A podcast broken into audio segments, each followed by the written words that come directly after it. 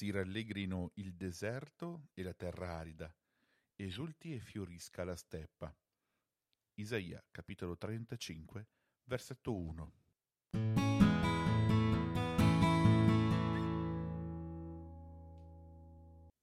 Il deserto nella Bibbia è una realtà spaziale e geografica, certamente. C'è il deserto del Sinai, dominato da un sole incandescente, da rocce che sono plasmate dal vento. C'è il deserto stepposo di Giuda, nel cui cuore eh, si levano le città, quelle evocative come Gerusalemme, Betlemme, Gerico, Hebron, Bersabea. C'è il deserto arabico, da cui, da cui provenivano le carovane con merci esotiche. È mm, chiamato in modi differenti in ebraico è il midbar, in greco l'eremos. Ma il deserto è anche spesso un simbolo spirituale.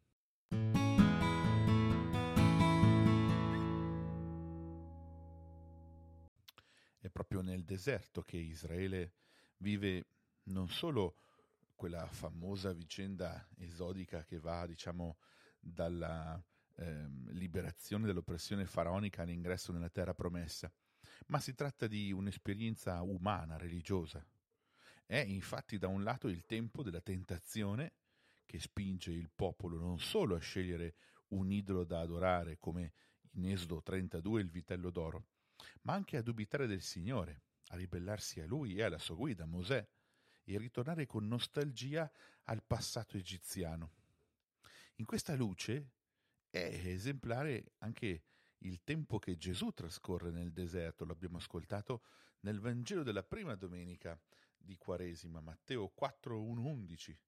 Agli occhi degli evangelisti, egli, cioè Gesù, è l'Israele fedele che si affida alla parola di Dio senza cadere nel tranello della tentazione, della mormorazione, che è il termine col quale nella Bibbia si designa l'incredulità del popolo ebraico nel deserto.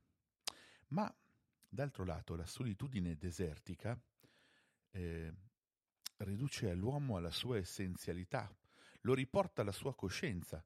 Quando si dice facciamo un ritiro, spesso si dice facciamo il deserto è simbolo dell'intimità tra Dio e il suo popolo e quindi anche fra noi e Dio.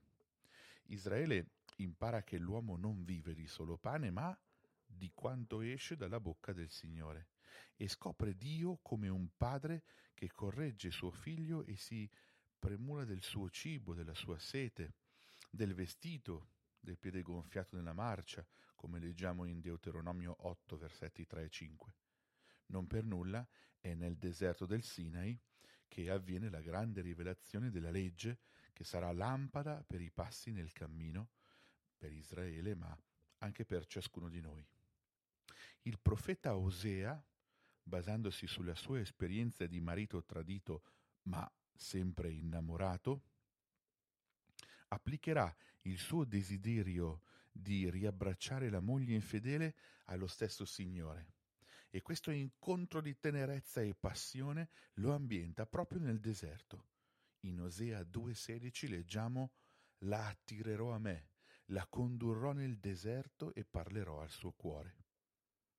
Così la desolazione della steppa si trasforma nella sede di un incontro d'amore ed è per questo che quando Israele vivrà l'esperienza ehm, di quel nuovo esodo che sarà poi il ritorno dall'esilio babilonese, il profeta noto come il secondo Isaia canterà si rallegrino il deserto e la terra arida, esulti e fiorisca la steppa. Il deserto, nel quale risuona la voce forte del Battista, è quindi un luogo rischioso di tentazione e peccato, ma è anche l'orizzonte dell'intimità, del silenzio, della rivelazione e dell'ascolto, dove il Signore ti conduce come un uomo porta il proprio figlio.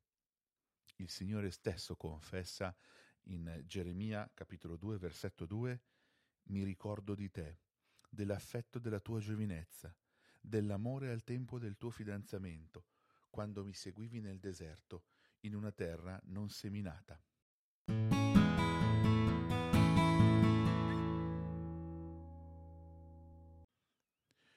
Qualche piccola curiosità sul significato del deserto dentro la parola di Dio.